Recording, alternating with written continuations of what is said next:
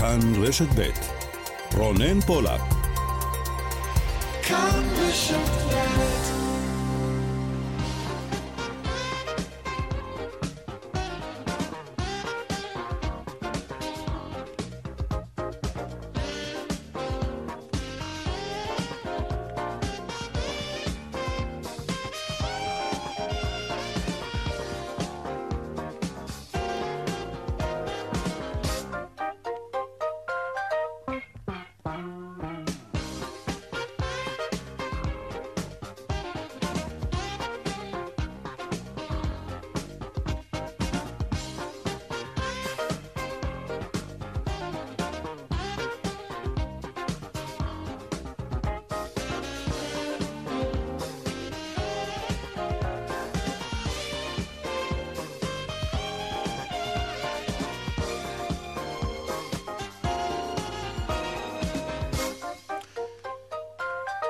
עכשיו ארבע ועוד אה, שש דקות וחצי, צבע הכסף, התוכנית הכלכלית כאן ברשת ב', שלום לכם ותודה שאתם איתנו. מפיק התוכנית היום הוא קובי זרח, טכנאי השידור אריאל מור. אני רונן פולק, המייל שלנו כסף כרוכית כאן.org.il. אנחנו מיד מתחילים.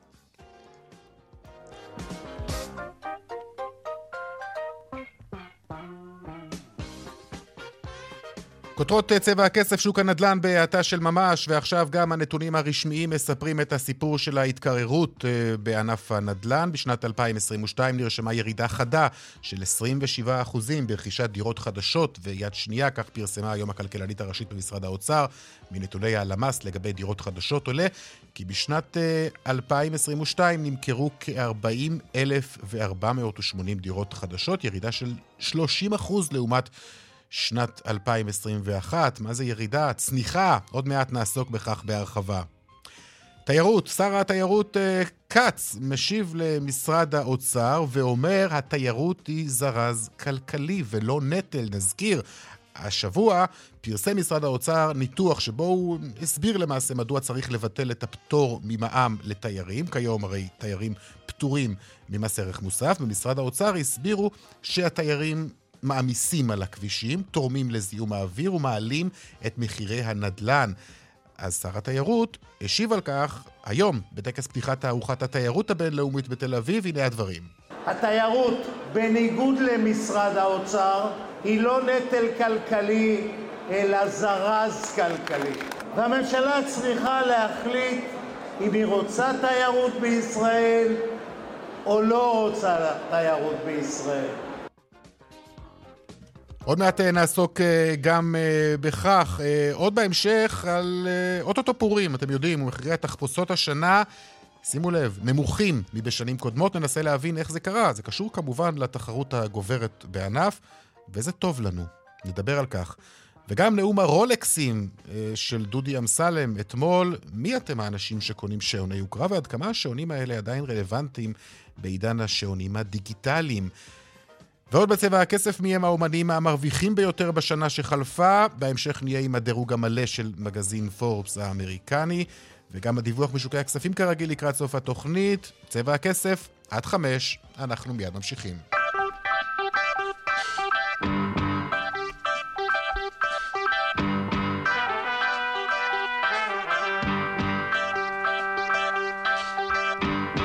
פותחים uh, בהתקררות בשוק הנדל"ן, נתונים שמפרסמים היום הן הלשכה המרכזית לסטטיסטיקה והן משרד האוצר, מספרים למעשה את הסיפור כולו. שלום לך, גילי מלניצקי, כתבתנו. שלום. שלום. Uh, אנחנו מדברים על ירידה של ממש, אמרתי, זה לא ירידה אפילו, זה צניחה.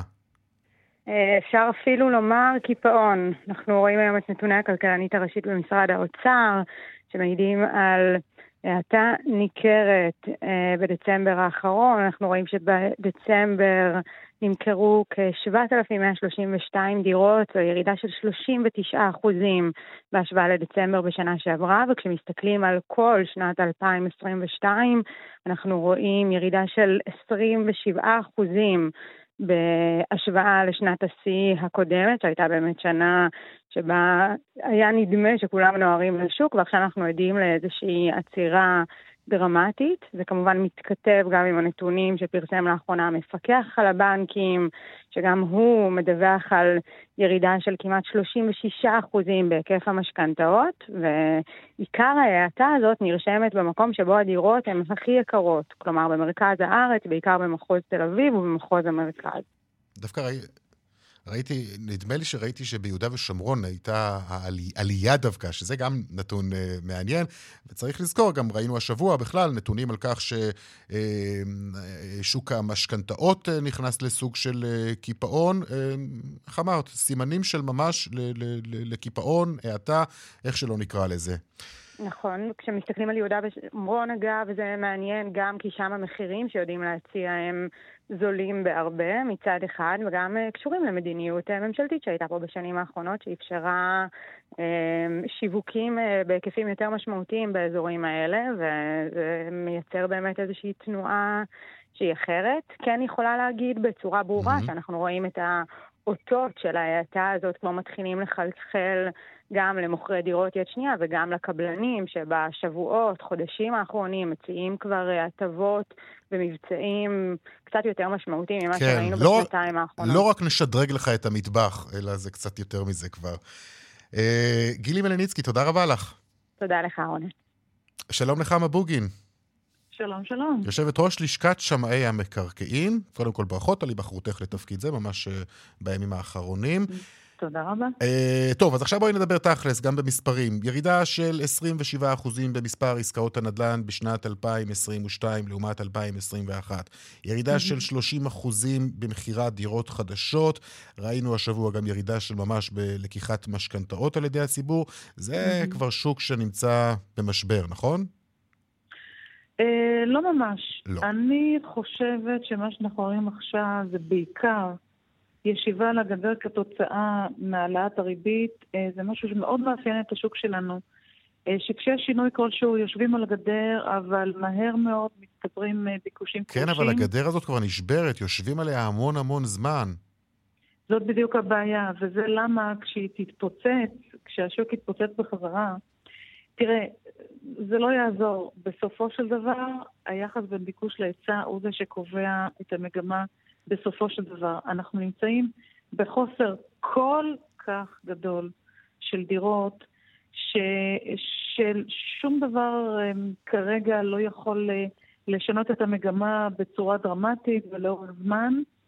Uh, זה באמת אולי הזמן, בכל זאת, העצירה, בוא לא נשכח דרך אגב שבשנה שעברה הייתה עלייה של 20% במהלך השנה, אז יש בכל זאת גם תיקון מסוים. אבל אם אנחנו מסתכלים קדימה, אה, בטווח של אה, כמה שנים קדימה, אני לא רואה כרגע שום, שום גורם שיכול אה, לעצור את המחירים. זה הזמן לנסות לגשר על הפערים ככל שניתן בכל דרך אפשרית. רגע, מה, מה, זה, מה זה לגשר על הפערים? למה את מתכוונת? על הפערים בין הביקוש להיצע. הפערים בין הביקוש להיצע. יש, יש, הפערים מאוד מאוד גדולים והם הולכים ומחריפים. אנחנו עדיין רואים את התוצאה של מחיר רגע, אבל זה לא כל כך מסתדר. אם, אם, אם, אם אין מלאי דירות, אם אין היצע של דירות, mm-hmm. אז למה בעצם אה, אין ביקוש?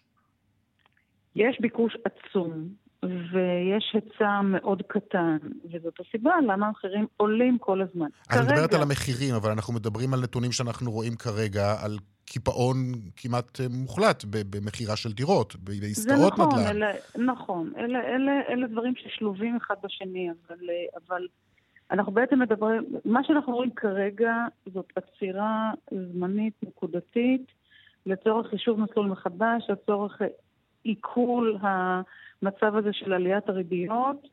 אה, אבל מהר מאוד הכוחות ידחפו בחזרה לחזור לפעילות, כי אין פשוט אלטרנטיבה, כי הצורך הזה קיים.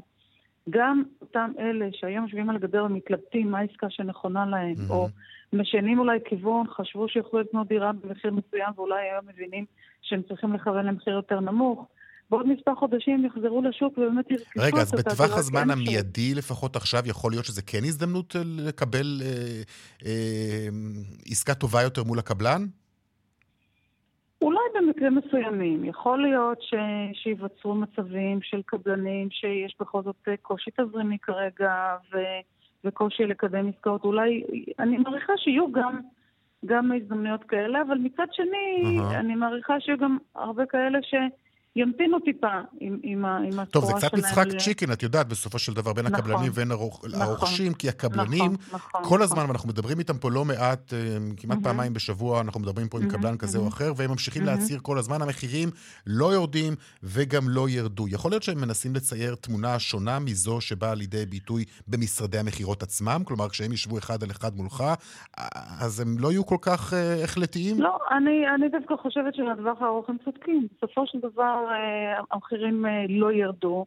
זה נכון וזה תמיד, בכל ענף, גורמים שהם אה, יותר חלשים או פחות עם אורך נשימה להחזיק יותר זמן.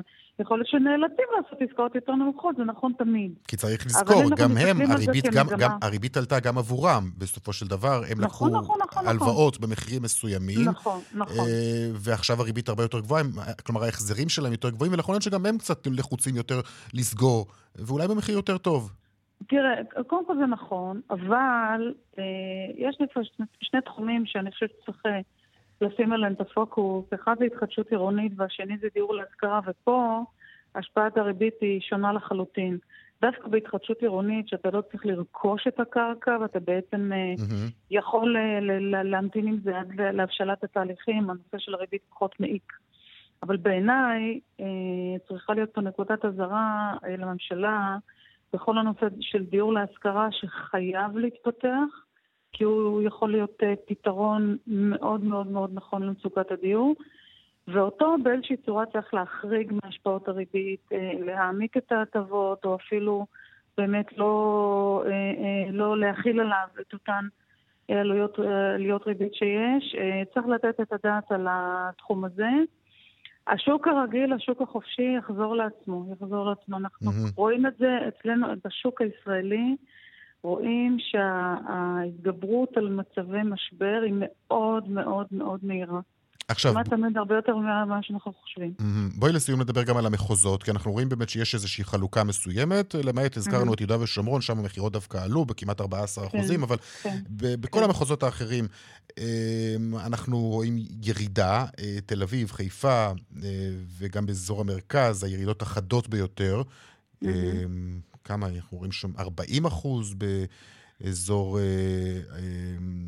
באזור המרכז, אה, תל אביב, גם כן 41 אחוזים. אה, מפתיע? אמ, יכול להיות שבמידה מסוימת קצת מפתיע. מצד שני, אפשר די להבין את זה, כי באמת המחירים בתל אביב מטפסים לרמות אה, דמיוניות, והם עוד לא סיימו לטפס, הם עוד ימשיכו. אז uh, מאוד יכול להיות שדווקא בזמנים כאלה של סוג של uh, חישוב מסלול מחדש, לפחות בחלק מהמקרים, דווקא במקומות שבהם המחירים מאוד מאוד מאוד מאוד גבוהים, זה בא לידי ביטוי בצורה יותר משמעותית, כן? אוקיי. נחמה בוגין, יושבת כן. ראש לשכת שמאי המקרקעין, תודה רבה לך.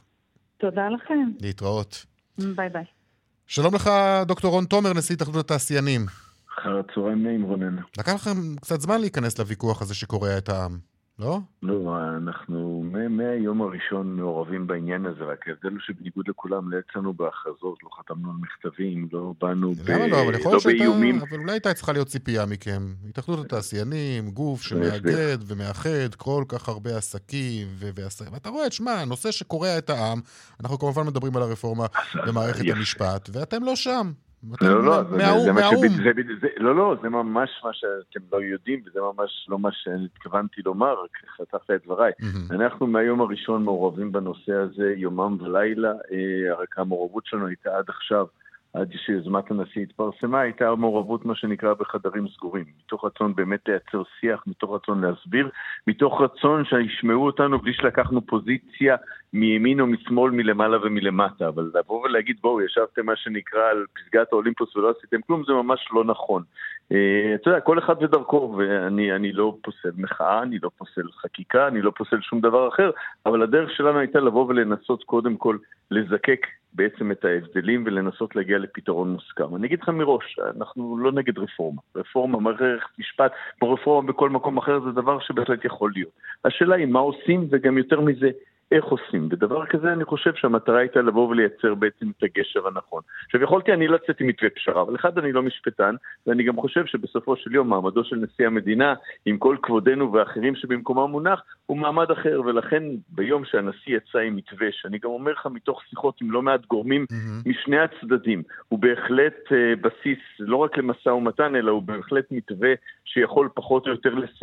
לשרטט את המתווה הסופי שבו תהיה הרפורמה. אה, אני חושב שזה באמת היה המקום הנכון, שבו אמרנו, אוקיי, עכשיו כשזה כבר מונח על השולחן, וזה גם מקובל עלינו, וזה גם, אני יודע שמקובל על, לא יכול להגיד לך על כולם, אבל על הרבה אנשים בשני הצדדים, אני חושב שזה המקום, פה עכשיו גם נשים את כובד משקלנו הציבורי, אבל אני לא צריך להיות בציבור רק כדי להיות חלק מה שנקרא משיח. אני יכול להיות חלק משיח מבלי שישמעו אותי בחוץ, מבלי שאני אכריז הכרזות, ומבלי שאני אחתום על מכתבים אם אני חושב שהגרוש הנוסף לשקל שאני יכול לתת יהיה יותר משמעותי במקומות שעשינו את זה. אני יכול להבטיח לך שהאוטו האישי שלי נסע לירושלים בשלושה שבועות האחרונים יותר מאשר בכל אירוע אחר שהיה בשלוש שנים האחרונות, כולל בימי הקורונה.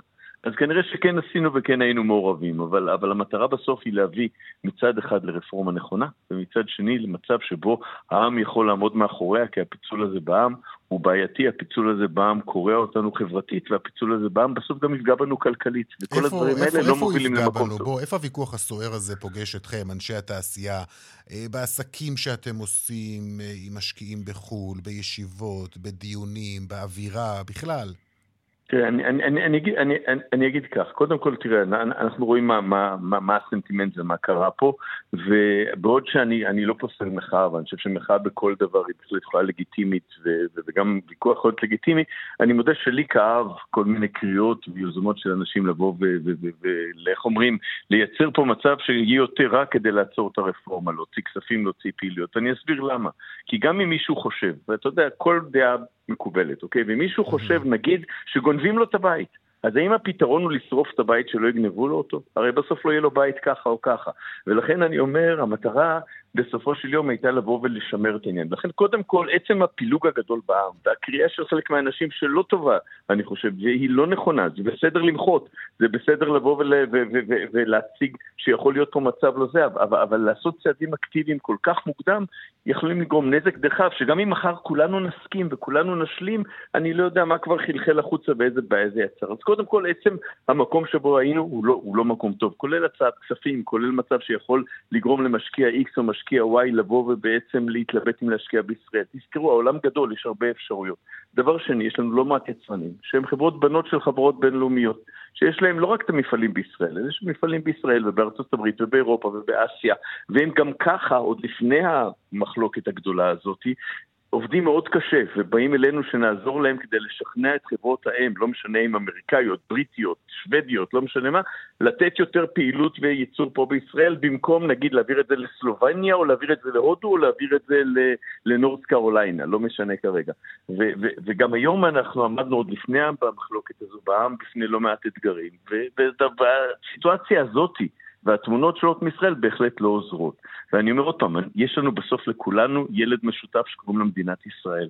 ו- ואני מבין, מבין את הקרע, וללא קשר כרגע אם אני מסכים עם א' או מסכים עם ב' שבשתי הקצוות, או אני נמצא איפשהו באמצע, אני מבין שכל אחד יכול להיות לו את העמדה שלו, אבל בסוף אנחנו צריכים לשמור על הקיים ועל היומיום שלנו. ואנחנו, כל מה שניסינו, ונמשיך לנסות, להגיע למצב שאפשר mm-hmm. לעשות מהלכים, רגע, אבל לעשות יש, אותם... רגע, זה, זה, זה גם נאמר כביקורת כלפי חבריך? זה לא נאמר כביקורת כלפי חבריי, כי רוב חבריי, אני חושב, נהגו מאוד באחריות ובסדר גמור, ודרך אגב, למרות שלמשל אנחנו לא קראנו, וקראנו נגד שביתה, כי אני חושב ששביתה היא לא צעד נכון, גם כיבדנו מי מחברינו שרצה לשבות, או מי מחברינו שרצה לתמרץ את עובדיו לשבות, כמו שקראנו גם, אה, שמחתי מאוד שהיו אחרים שעשו את זה הפוך. אני חושב שהצדדים הקיצוניים של המפה, שבאו ואמרו, אנחנו מעבירים את העסקים מפה, אני חושב שזה לטעמי היה צעד מוגזם, אני חושב שזה היה צעד לא נכון, וכמו שנתתי לך את המטאפורה בהתחלה, mm-hmm. גם מי שחושב שגונבים לו את הבית, שלא ישרוף אותו בשביל שלא יגנבו. טוב. שיבוא וימצא ויילחם וישכנע, uh... וימחה ויעשה כל מה שהוא רוצה, אבל, אבל בוא נתרכז רגע במהות. בסוף אני אומר רק כך, אני לא משפטן. אני באמת, לכל אחד מאיתנו יש עמדה, מישהו אומר אפס, מישהו אומר מאה ומישהו אומר באמצע, אבל בסוף אני חושב שמנשיא המדינה, בחוכמה ובאחריות, שם על השולחן מתווה שהוא מתווה שרוב העם, גם אם בקצוות שלו, משני הקצוות לא יסכימו, רוב העם יכול להתאחד מאחוריו. והאחדות של העם כרגע הרבה יותר חשובה מהכל. זה ודאי, אוקיי. תגיד לי, ניקח עכשיו חמישה אחוז ימינה, חמישה אחוז שמאלה, רוצה... אפשר להתווכח בזה. כן, לשאול אותך ככה לסיום, אתה בטח גם עוקב אחרי מה שקורה עם, אה, עם השקל דולר, נכון? כן, זה... כן. זה כמובן נושא שתמיד מטריד אתכם. ואגב, חלק מה... זה חלק מהמשחק הזה שעכשיו קורה. כלומר, אנחנו רואים, ראינו ב, ב, בתקופה האחרונה שהשקל מאוד מאוד מאוד אה, התחזק. אמ, מאוד נחלש, סליחה. כרגע, כרגע הוא כן. נחלש. בתקופה האחרונה דווקא הוא יחסית נחלש, אבל הוא עדיין בתוך המנעד שהיינו רגילים בו, 3-4, 3-5. נכון, דווקא בימה... עכשיו, כרגע הוא נסגר דווקא על שער גבוה יותר ממה שהיה בימים האחרונים. אה, אה, מה זה עושה לכם, תגיד? אתם בסופו כן, של דבר כן. מרוויחים מהשקל שנחלש והתחזקות הדולר. כן, בסוף התעשייה הישראלית הרי מכוונת לכל העולם. כי ישראל, עם כל הכבוד לה ואהבתנו אליה, היא רק מדינה של עשרה מיליון אנשים. לכן ליצואנים ברור שכשהדולר מתחזק והשקל נחלש, אז, אז זה מצב סך הכל טוב, אבל אנחנו לא רוצים להפיק את הטוב מרע. לחזק את, ה, לחזק את הדולר, להחליש את השקל ולקבל פה עם מפוצל ולחלק פה מצב שבאמת, אתה יודע, אנחנו מסיתים פה במקום להיות במסלול צמיחה למסלול שיכול להביא אותנו למקום אחר, זה לא הפתרון. אני, אני, אני, אני לא רוצה את המתנה הזו מהסיבה הזו, אני חושב שכן, יש לדאוג לזה שהשקל יהיה חזק, כדי שנהיה תחרותיים עם העולם, שנוכל להעסיק בעוד ועוד עובדים, בשכר הגון, בשכר גבוה, ו- ויש לזה הרבה סיבות, אבל, אבל, אבל לא מהסיבה של הפיצול הזה בעם, ולכן אני אומר, מעבר לש... השאלה אם הרפורמה צריכה להיות ובאיזה צד, אנחנו צריכים כל okay. אוקיי. הזמן לשאוף, להתמקד בצמיחה. יש לנו עם נהדר, יש לנו ארץ נהדרת, ויש לנו כלכלה שעוד יכולה לבוא ולנצל את חוזקותיה מול כל העולם. Okay. בואו לא אוקיי. נשבור את זה. רון תומר, נשיא התאחדות התעשיינים, תודה רבה לך. תודה, ואני באמת מקווה שמתווה הנשיא יבוא וייצר את הדבק שאולי היה חסר לנו בשבועות האחרונים, וימצא את המתווה שכולם, או רובנו לפחות, יכולים להגיד, דיינו. תודה, רון תומר, תודה. דרך רחוב צפון העמוסה מגעש עד נתניה, דרך שש צפון העמוסה ממחלף נשרים עד בן שמן, ממחלף קסם עד ניצני עוז וממחלף עירון עד עין תות, דרומה מנחשונים עד בן שמן, דרך חמש מזרח העמוסה מגלילות עד מחלף קסם. דיווחים נוספים בכאן מוקד התנועה כוכבי 9550 ובאתר שלנו עכשיו פרסומות, אחר כך נדבר על תערוכת התיירות, גם על שוק התחפושות אה, ועל הרולקס, אה, נאום הרולקס של אה, דודי אמסלם אתמול, שעונה יוקרה בכלל. פרסומות כבר חוזרים. עכשיו 4 ועוד 32 דקות, תערוכת התיירות הבינלאומית נפתחה היום בתל אביב, בעיצומה של תקופה ביטחונית מורכבת, וברקע גם uh, הדרך הלא ממש מנומסת של האוצר להסביר מדוע צריך לבטל את הפטור ממע"מ לתיירים, הם מזהמים, מעלים את מחירי הדיור, מעמיסים על הכבישים. שלום לך שרון עידן, כתבנו לענייני תיירות.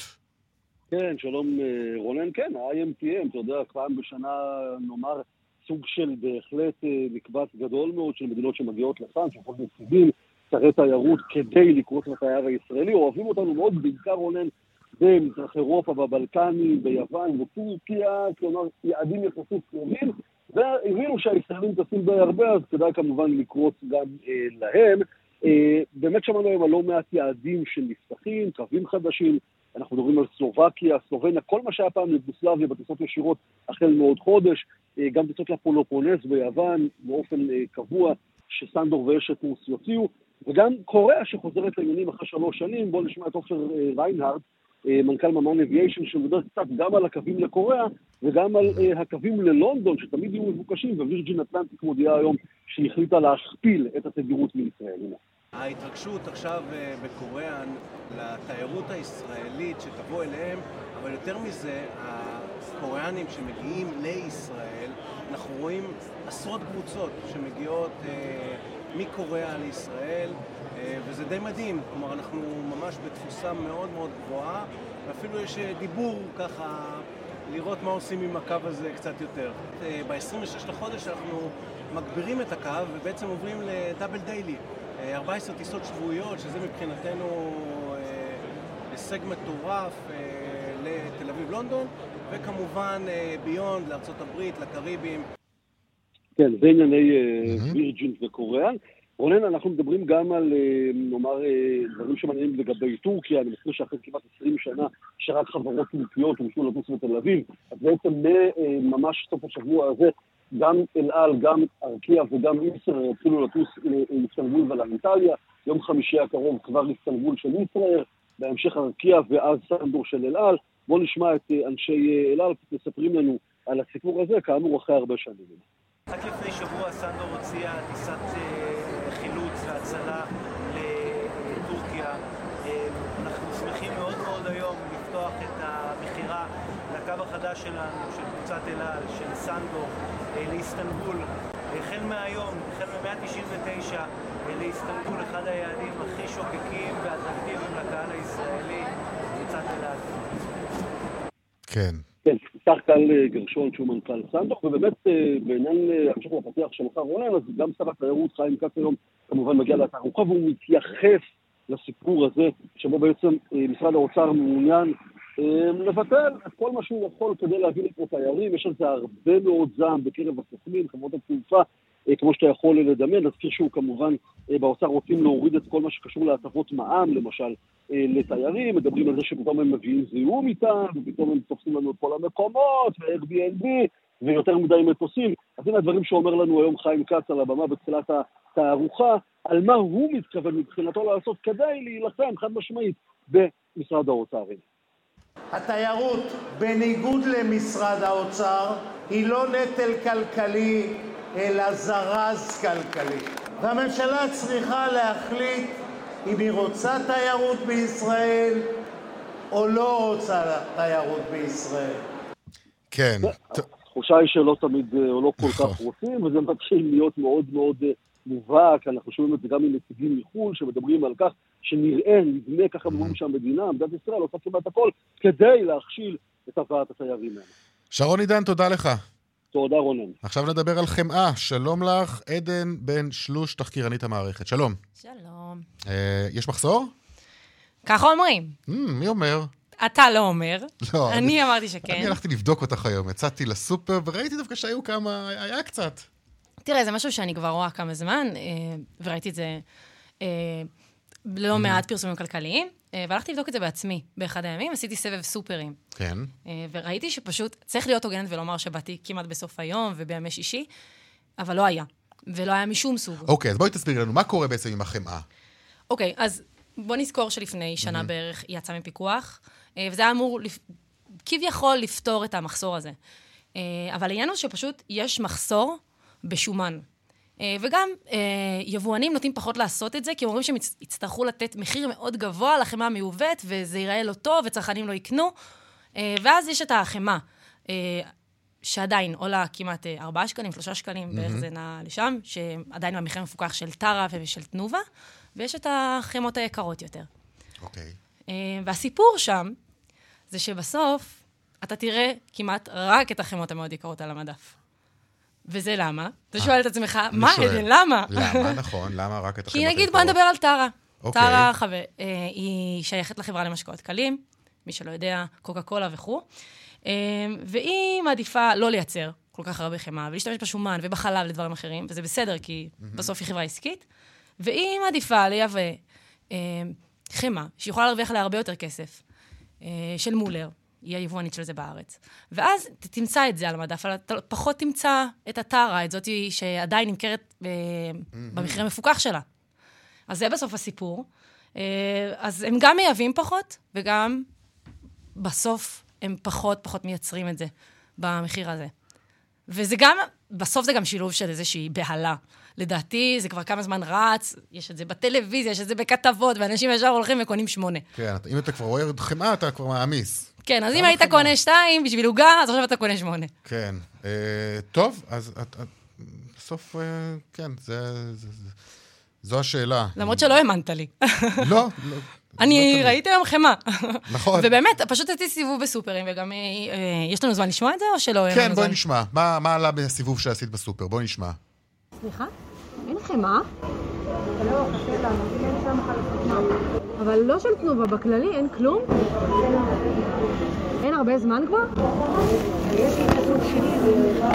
אוי, בקושי שומעים משהו. עדן, צריך ללמד את זה. אתה חייב ללמד אותי. להקליט. לקחת מכשיר הקלטה, ופשוט מקליטים, את יודעת, לא צריך לראות, אבל זה לא... אבל אני חייבת לומר שהתשובה הייתה מצוינת, שהיא שאלה אותי, אם אני לא רואה חדשות, היא אמרה לי, את לא רואה חדשות, את לא יודעת שאין חמאה. והרגשתי טוב עם עצמי, כי הרגשתי שקרנית טובה. אוקיי. עדן, תודה. תודה, רונן. אוטוטו פורים, ואתם כבר מן הסתם עמוק בתוך התחפושות לילדים והמחירים יורדים. כן, זה לא עניין של מה בכך, שכשהכול עולה סביבנו, לפחות ההוצאה הזאת אה, קצת יורדת. שלום לך, בני גרינאפל, מנכ"ל כפר השעשועים, עידן 2000, אהלן. אהלן רונן, ערב טוב. ערב טוב. תשמע, אני עובר בחנויות, 40-50 אה, שקל לתחפושת, אלה לא המחירים של שנים קודמות. לא שיש לי בעיה עם זה, להפך, ובכל זאת, מה קרה? תראה, מה שקרה, מה שהשתנה, זה אה, שהמחירים של התחפושות העיקריות הוזלו. כי תחפושות 40-50 שקל היו בשנים עבר, ובדרך כלל זה היה שאריות משנים קודמות. בשלוש-ארבע שנים האחרונות השוק של התחפושות מאוד התרחב, מאוד נפתח. אה, הגיעו לפה קווי ייצור נוספים שלא היו בעבר. בוא, בוא נקרא לזה בשם חדשים. שלו. יש תחרות פשוט, והתחרות הזאת עושה טוב בסופו של דבר לכולם. תחרות, תחרות תמיד עושה טוב, אבל תחרות יכולה להוריד... תחרות יכולה להוריד מחירים עד גבול מסוים, בהנחה שמי שמכר קודם הרוויח המון, ועכשיו אז זהו, כי זה קצת מבאס אותי לחשוב, זה קצת מבאס אותי לחשוב לא. שבשנים קודמות פשוט מכרתם במחירים הרבה יותר יקרים את אותו המוצר. תשמע, אל תגלה, אתה יודע, עידן 2000 כפר השעשועים זה 80 חנויות. אין לי אף אחד מהזכיינים שהוא מיליונר. הם כולם עובדים קשה למחייתם, והרווחים שלהם יהיו שלושה, ארבעה, חמישה אחוז בסוף שנה. זה מה שמרוויחה קמעונאות. Mm-hmm. קמעונאות בעולם שלנו. והרווח הזה לא יכול לרדת ב-20 אחוז. כמו שירדו מחירי התחפושות. המחירים ירדו כתוצאה באמת מזה שנכנסו ספקים חדשים מהעולם. תראה, אני יכול להגיד לך ששתי הרשתות שלנו, גם עידן וגם כפר, בגלל כוח הקנייה הצלחנו השנה פעם ראשונה לייבא בעצמנו תחפושות. כמובן שברגע שאתה אה, מוריד יד אחת בדרך, אתה חוסך כסף ואתה מצליח להיות יותר אטרקטיבי לצרכן. גם הצרכן מגלה יותר עניין בנושא של התחפושות. אתה יודע, היום אתה מוצא בהרבה מאוד בתים פינת תחפושות שקיימת כל השנה, שילדים נכון. נהנים להתחפש וזה נורא נחמד.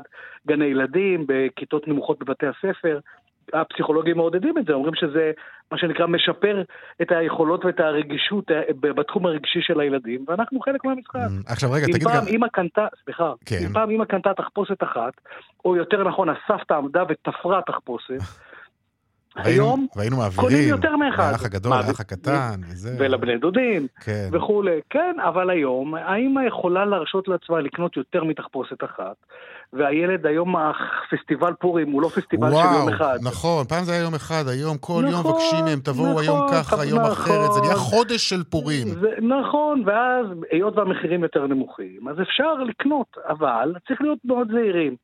אה, אה, אני, אני בכוונה מתריע בפני הנושא הזה של היבוא האישי, לא בגלל המחירים. הפער היום במחירים בין היבוא האישי לבין התחפושות הזולות הוא מאוד קטן. אה, למרות המתנה שהמדינה נותנת על, על קנייה מעל 75 דולר או מתחת ל-75 דולר פותרת ממע"מ שאותי היא לא פותרת, הזכיינים שלי משלמים מע"מ כחוק. הפער לא גדול, אבל כנגד הפער עומד כל הנושא של התקינה.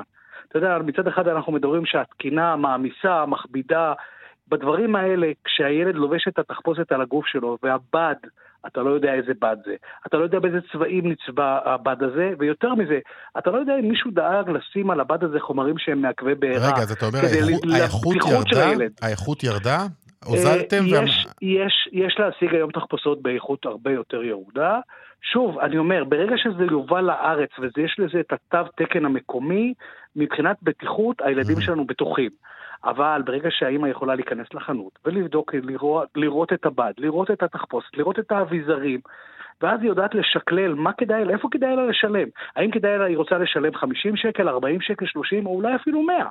והיא תקבל כאילו מוצר יותר מתוחכם, עם יותר אביזרים, ובסוף, אני אומר, מי שקובע מה הילד ילבש, זה פעם אחת משאלת הלב של הילד, ופעם שנייה הכיס של ההורים.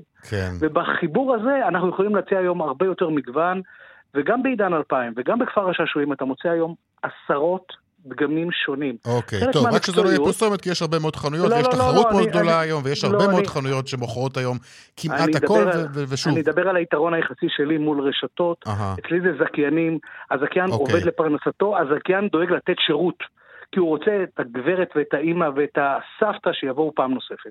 בני גרינאפל, מנכ"ל רשתות כפר השעשועים, עידן 2000, תודה רבה לך. פורים שמח. תודה לך, ושיהיה חג שמח לכולנו. להתראות, ביי. דיווחי תנועה. באיילון צפונה עמוס ממחלף דוב עוז בקיבוץ גלויות עד גלילות, דרומה ממחלף רוקח עד דוב עוז, דרך החוף צפונה עמוסה מגעש עד נתניה, דיווחים נוספים בכאן מוקד התנועה כוכבי 9550 ובאתר שלנו פרסומות כבר חוזרים. עכשיו 4 אה, ועוד 48 דקות, סערת שעוני הרולקס, אם תרצו נאום הרולקסים של השר דודי אמסלם, זה היה אתמול מעל בימת הכנסת, בואו נזכר תחילה בדברים שהוא אמר. אנחנו, דרך אגב, שראיתי שם בהפגנה בלילה כל מיני דברים נוצצים, לא הבנתי מה זה. בסוף הבנתי שזה שעוני הרולקס של כל המפגינים שם. בואו תראו כמה מרצדסים יש פה. אתם לא מתביישים? רולקסים, מרצדסים. שלום לך, יניב שניידר, בעלים של מרכז השעון והתכשיט. אהלן, מה שלומך? שלום, ערב טוב. תגיד, כמה עולה שעון כזה, רולקס? אה, רולקסים מתחילים באזור ה-20,000 שקלים. מתחילים ב? מתחילים ב, כן. זה גם יכול להיגמר במיליון, אבל אתה. יודע, אנחנו לא שם. כן. תגיד, ומי הם האנשים שקונים רולקס, או בכלל שעוני יוקרה? יש להם פרופיל מסוים? מה, מי הם? אין להם, אין להם, לא ניתן לאפיין אותם. זה יכול להיות אנשים שמשלמים ב-36 תשלומים בשביל אה, השעון שהם חלמו עבורו, ויכול להיות אה, אנשים שזה בשבילם כמו אגורה, אה, ואין אין פרופיל, לא עדתי, לא פוליטי, לא מקצועי, לא, לא מן הסתם זה אנשים שיכולים להרשות לעצמם, זה המחיר יקר, אתה יודע. אז זהו, שלא, שלא, שלא, זה גם אנשים שלא יכולים להרשות לעצמם. באמת? מה, סמל סטטוס כזה? אז זה גם סמל סטטוס, זה, אתה יודע, גם יש לנו את uh, תרבות הליסינג בישראל ותרבות התשלומים, uh, זה הרבה אנשים קונים, גם כשאין להם, mm-hmm. אבל מעבר לזה, אותם אנשים שיש להם הרבה והרבה כסף, לא צריכים להתהדר בשעוני יוקרה, הם יודעים מה הם ומי הם. עכשיו, זה תכשיט בעיקר, נכון? מן הסתם. כלומר, כי הייתי בעיקר, יכול לחשוב כן. ש- שהיום, אתה יודע, בעידן הזה, יש לנו כבר את הטלפונים החכמים, ויש את השעונים החכמים, אבל זה, זה קטגוריה אחרת? נכון, נכון, הקטגוריה היא אחרת, הפונקציה של השעון היא לא להראות את השעה, יש פה סוג של תכשיט כמובן, אומנות, תכשיט. דווקא אנשי ההייטק פחות מתהדרים בשעוני רולקס ושעוני יוקרה. רוב היום שלהם בנוי על פונקציונליות והם עומדים סמארט וואצ'ס כאלה. Mm. טוב, ומה אתה חושב על הדברים של דודי אמסלם, שמנסה דרך אולי הנאום הזה, או דרך הדברים האלו, לבוא ו... תשמע, איזה... פה, פה, אני איש של שעונים. אני יכול לדבר איתך על שעונים. אבל אתה אומר כולם קונים, זאת אומרת, אין, אתה לא יכול לאפיין גם עדה או, או סוג מסוים, כלום, או, או כלום, אפילו, כלום. אתה לא יכול להגיד מה הוא מצביע ומה הוא לא מצביע, ואם הוא ימין או שמאל או אם... לא, לא. ממש, ממש, ממש כלום. זה נהיה משהו אה, אה, כללי לחלוטין. זה כמו שתגיד, איזה אוכלוסייה שותה מים. אוקיי, אין, אין לי, אוקיי, אין. להשוות מים ל... לא, אבל... זה ברמה הזאת ש, שאין מישהו שיגיד לך, לא, אני, אה, אנחנו באוכלוסייה הזאת לא שותים ככה ולא שותים ככה. זה ממש משהו שהוא... אה, אה, הלוואי והייתי יכול לאפיין, אתה יודע, גם בתור עסק, uh-huh. מאוד נכון לך לחלק את האוכלוסייה ולהבין את האוכלוסייה ולמי כדאי לך לפנות, מי קהל היעד.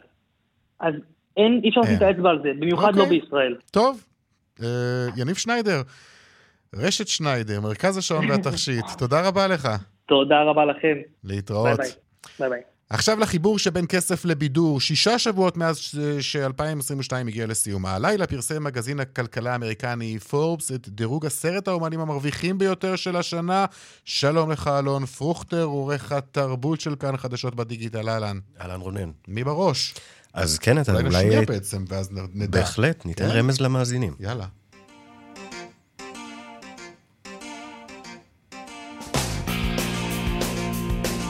טוב, האינטרו ארוך, אז תגיד לנו מי. כן, להקת ג'נסיס. ג'נסיס, כמובן. ג'נסיס עם פיל קולינס האגדי. אה, הם אה, הרוויחו השנה לפי מגזין פורבס לא פחות מ-230 מיליון דולר בשנה אחת, הרבה מאוד בזכות מכירת הקטלוג המוזיקלי של הלהקה בחודש ספטמבר האחרון לחברת קונקורד, תמורת 300 מיליון דולר. וגם הרבה בזכות סיבוב הופעות קצר שהם יצאו אליו בספטמבר 2021, שנגמר ממש בתחילת 2022. אה, אותו סיבוב שסיקרו שפיל קולינס יושב על הכיסא, לא מסוגל לתופף, יושב עם אה, נכון. מקל הליכה. הם הרוויחו בזכותו 100 מיליון דולר, והם לא הקשישים היחידים ברשימה, עם כל האהבה שלי אליהם, זה לא בושה. לא, ממש לא, זה כיף אפילו לשמוע שזה... בהחלט, גם סטינג, גם הוא מבריטניה, נמצא במקום השני עם רווח כולל של 210, 210 מיליון דולר. במקרה שלו גם כן מדובר הרבה בזכות מכירת הקטלוג המוזיקלי שלו לחברת יוניברסל מיוזיק גרופ בפברואר בשנה שעברה. מלבדם, גם היוצרים של סדרת האנימציה סאוט פארק, שחתמו על חוזה של 160 מיליון דולר עם חברת HBO Max, ויוצרי משפחת סימפסון, שמכרו את ה-30, זכויות השידור על 30 העונות mm-hmm. הראשונות של הסדרה לדיסני פלוס. אה, הרבה מאוד יוצרים ומפיקים, גם ברד פיט שמע. ואישה?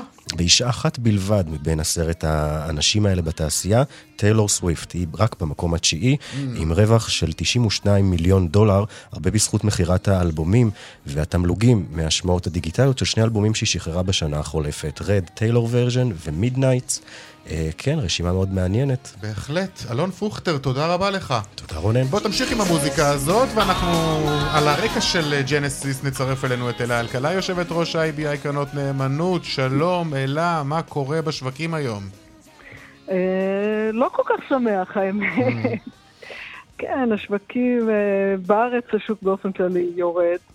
אה, תל אביב 35 ירד בערך אה, כמעט לאחוז, תל אביב 90 ירד ב-0.47, המניות הקטנות עלו ב-0.21 ומדד הבנקים עד כה ירד ב-1.85. אה, באופן כללי, המגמה השלישית בבורסה תל אביב נמשכת גם על רקע חוסר היציבות הנוכחי בחששות הכלכליים, ביקוש גובר להשקעות בחו"ל, ו... אה, וכל מיני פרסומים, למשל, mm-hmm. הכלכלנית הראשית פרסמה שהיזמים אה, תקועים עם מלאי דירות והצעירים נוטשים את ערי המרכז וכן הלאה. כמה חדשות כן טובות במקומותינו, אז חברת גולף אישרה מגעים לרכישה על ידי קבוצת דלתא וזה קפץ. סולרג', חברת האנרגיה המתחדשת הגדולה בישראל, דיווחה על הכנסות שיא. לגמרי מתאים לג'נסיס ברקע. כן. נסדק נפתח uh, בירידה מאוד מתונה של 0.4, ה-S&P גם uh, בעצם לא זז, וקצב האינפלציה השנתי בארצות הברית ירד בחודש השביעי ברציפות, אבל לרמה של 6.4 אחוז, שזאת אכזבה גדולה על הציפייה של 6.2 אחוז. אוקיי, אלה אלקלעי. תודה רבה לך, להתראות, ערב טוב. סיימנו, צבע הכסף, מהדורת יום שלישי, הפיק את התוכנית היום קובי זרח, טכנאי שידור אריאל מור, אהוד כהן במוקד התנועה. אני רונן פולק, המייל שלנו כסף, אה, כרוכית כאן, נקודה אורג'י, נקודה אייל, אנחנו גם בטוויטר, חפשו אותנו שם, יאיר ויינרב או רונן פולק. הודעה מנהלית קטנה, מחר וגם ביום ראשון, יאיר ואני לא נהיה כאן בתוכנית, נקרא לזה התרעננות קלה. אבל לא נשאיר אתכם לבד, כמובן מחר יהיה כאן שרון עידן, וביום ראשון יופקד על המשמרת הזאת שאול אמסטרדמסקי. אנחנו נשוב ביום שני, כרגיל, בארבע. ערב טוב שיהיה לכם. להתראות.